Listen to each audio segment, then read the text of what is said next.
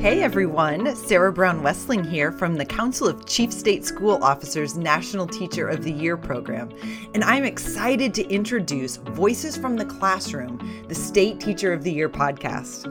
CCSSO's National Teacher of the Year program provides a platform for exceptional educators to elevate issues that affect teachers and their students, expand their leadership roles, and inform policy and practice.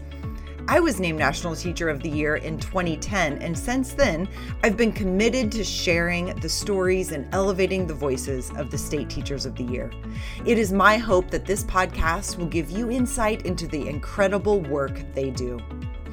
The 2021 2022 school year has commenced, and many educators have used their experiences over the last two years to reflect on how they can better serve students to ensure their overall success.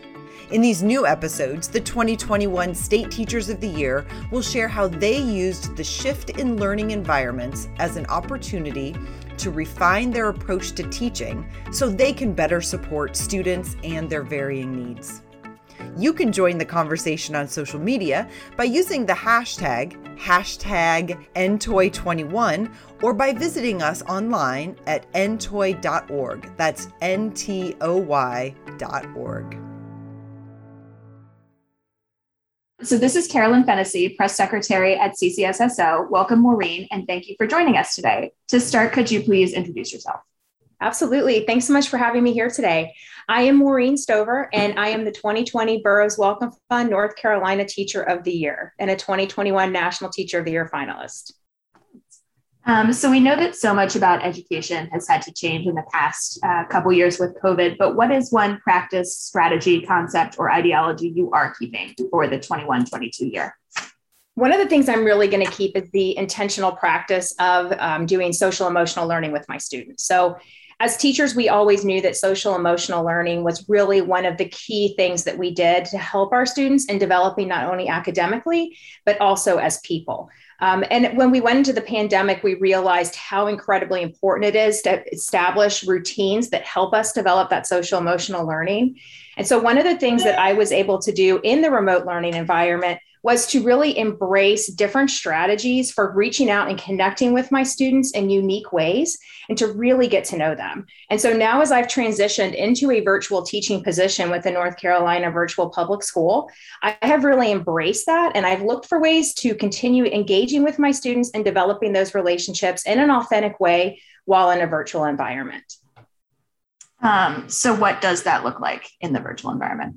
So, what that really looks like is a couple of things. First of all, I've embedded um, practices where students will have an opportunity to, at the beginning of class, engage in some way. So, sometimes it will be like a give me a thumbs up if you're having a good day. It could also be something where I'll ask them a question or ask them to respond to a Google form or in some other format to let me know something that's going on that they're really excited about um, something outside of school where they are having a great opportunity, or maybe they're on a sports team and they did really well in a meet or at a game, and they're able to connect that way, not only with me, but also with their classmates. But it also means being available to my students so that when they need support or they need help with something, I am there to be with them we know that relationships are really the key to developing that social emotional learning. And so, one of the things that I've been very intentional about is finding ways to connect with my students outside of just the curricular area. And so, I'm looking for opportunities to get to know them as a person. So, I'm asking them questions about what are some of your hobbies? What are the things that you like to do outside of school? Are you on a sports team? Do you do scouts? Are you involved in your youth group or in some kind of community service group? And so by asking those questions and getting to know my students and then being there for them and showing up to those things. So being the teacher that comes to a soccer game or being the teacher who's at the finish line when they finish at the cross country meet or being a teacher who is at their science olympiad competition that helps our students know that we are their advocates and that we're there for them not only for the time that they're assigned to us for the academic period, but we're really there to be their support for them in everything they're doing in their life and to be an adult who they can trust and turn to when they need help with something. That's great. I think people usually think of social emotional learning as more of like a pre K, kindergarten, early elementary type of thing, but you teach pretty high level high school science. Why is it important to kind of keep that going as, as kids age? So I think it's important for us to look at social emotional learning for everyone. So whether we're talking about our pre-K 12 kids or whether we're talking about our kids that are somewhere in college or moving into industry or in the military or even for us as teachers and other adults in our community, we all should be focusing on social emotional learning. But I think for our high school age students in particular, it's very very important to have social emotional learning that is authentically embedded into the curriculum because those students a lot of times are dealing with a lot of challenges and a lot of trauma and there's a lot changing for them. So they're transitioning from being a child into growing into an adult. And that adolescence period can be very turbulent for them and it can be very difficult to navigate. And so, by having social emotional learning that's authentically embedded into our curriculum, it enables us to help our students navigate those challenges and it helps us give them the tools so that as they leave our pre K 12 classrooms, they are empowered to live their best life because they're not only academically prepared, but they're also emotionally prepared.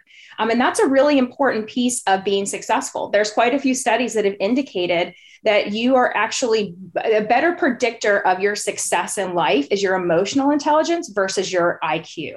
And I think that's something that we really need to focus on in high school because we have the opportunity to help prepare our students to have that emotional intelligence as they leave our classrooms so that when they deal with a situation or they encounter a conversation or they're in a in, in a um, room or a space where they are uncomfortable or they are unsure of themselves or they're meeting some type of conflict they've already established the tools that they need to successfully navigate that challenge and to come out of it on the other side in a really good place.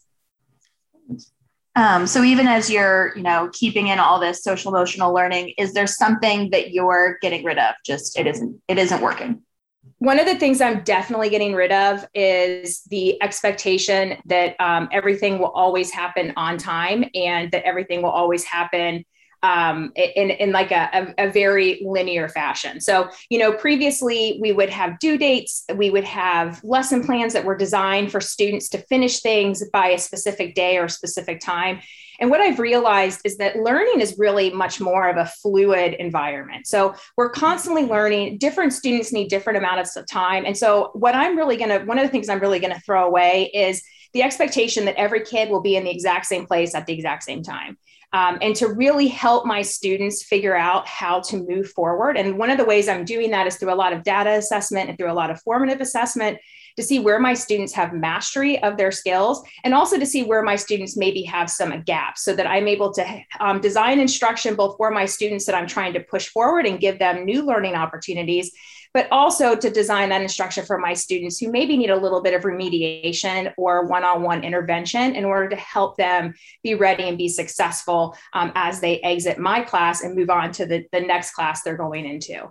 Um, and so I think the, the idea that instead of looking at it as something I'm getting rid of, I think I'd rather look at it as something that I'm really embracing, and that's truly personalizing instruction and making instruction that is designed for each one of my students in each one of their unique learning needs and really meeting their diversity in a way that embraces them and really looks at their strengths and their weaknesses and helps them be as successful as they can possibly be in the coursework in my class.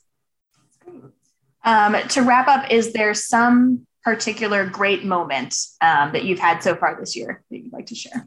So I did actually have a really great moment. So um, because North Carolina is one of the states that um, actually gives a sabbatical to their teacher of the year, and I found out after the school year had ended that I was named the teacher of the year, I didn't actually have a chance to say goodbye to my kids, and that was really tough emotionally for me because I wanted to go back in and you know celebrate with them, and because the reason why I was able to be a teacher of the year is because I teach really amazing kids.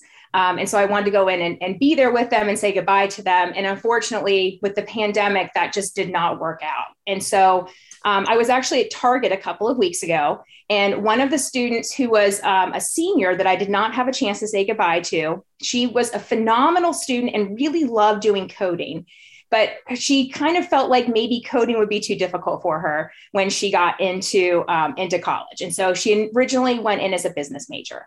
And when i ran into her at target the other day I was talking to her, asking her how she's doing, and she said, I have to thank you too. She's like, because I got to do coding in your class and I really believed in myself. She's like, at first, when I got to school, I was a business major, but this semester I switched to computer science and I'm going to be a computer science major. And that for me is like, that's the moment, right? When you get to be a tiny piece of a kid's success story, that's incredible. And to be able to see her and run into her and hear that news was really just amazing. And so that's been one of those moments where I'm like, okay, everything that we did during the pandemic to continue making those connections and stay with our kids and continue giving them opportunities to learn and explore and designing learning around what works best for kids all of that is worth it 100% because then you have kids who you're able to give them the keys to their success and to help them experience things in high school that then lead them into what they want to be as an adult. And so that was a really rewarding experience for me. That's wonderful. I think that is a great note to leave it on. Thank you so much for joining us. Thank you. Thank you for listening to the latest series of Voices from the Classroom, the State Teacher of the Year podcast. This podcast is brought to you by the Council of Chief State School Officers National Teacher of the Year program. It's our honor to elevate the voices of educators across the country and provide them with a national platform to amplify their message and advocate on behalf of their students and colleagues. Please share these lessons on social media with the hashtag hashtag NTOY21. That's hashtag NTOY21. Let's keep the conversation going.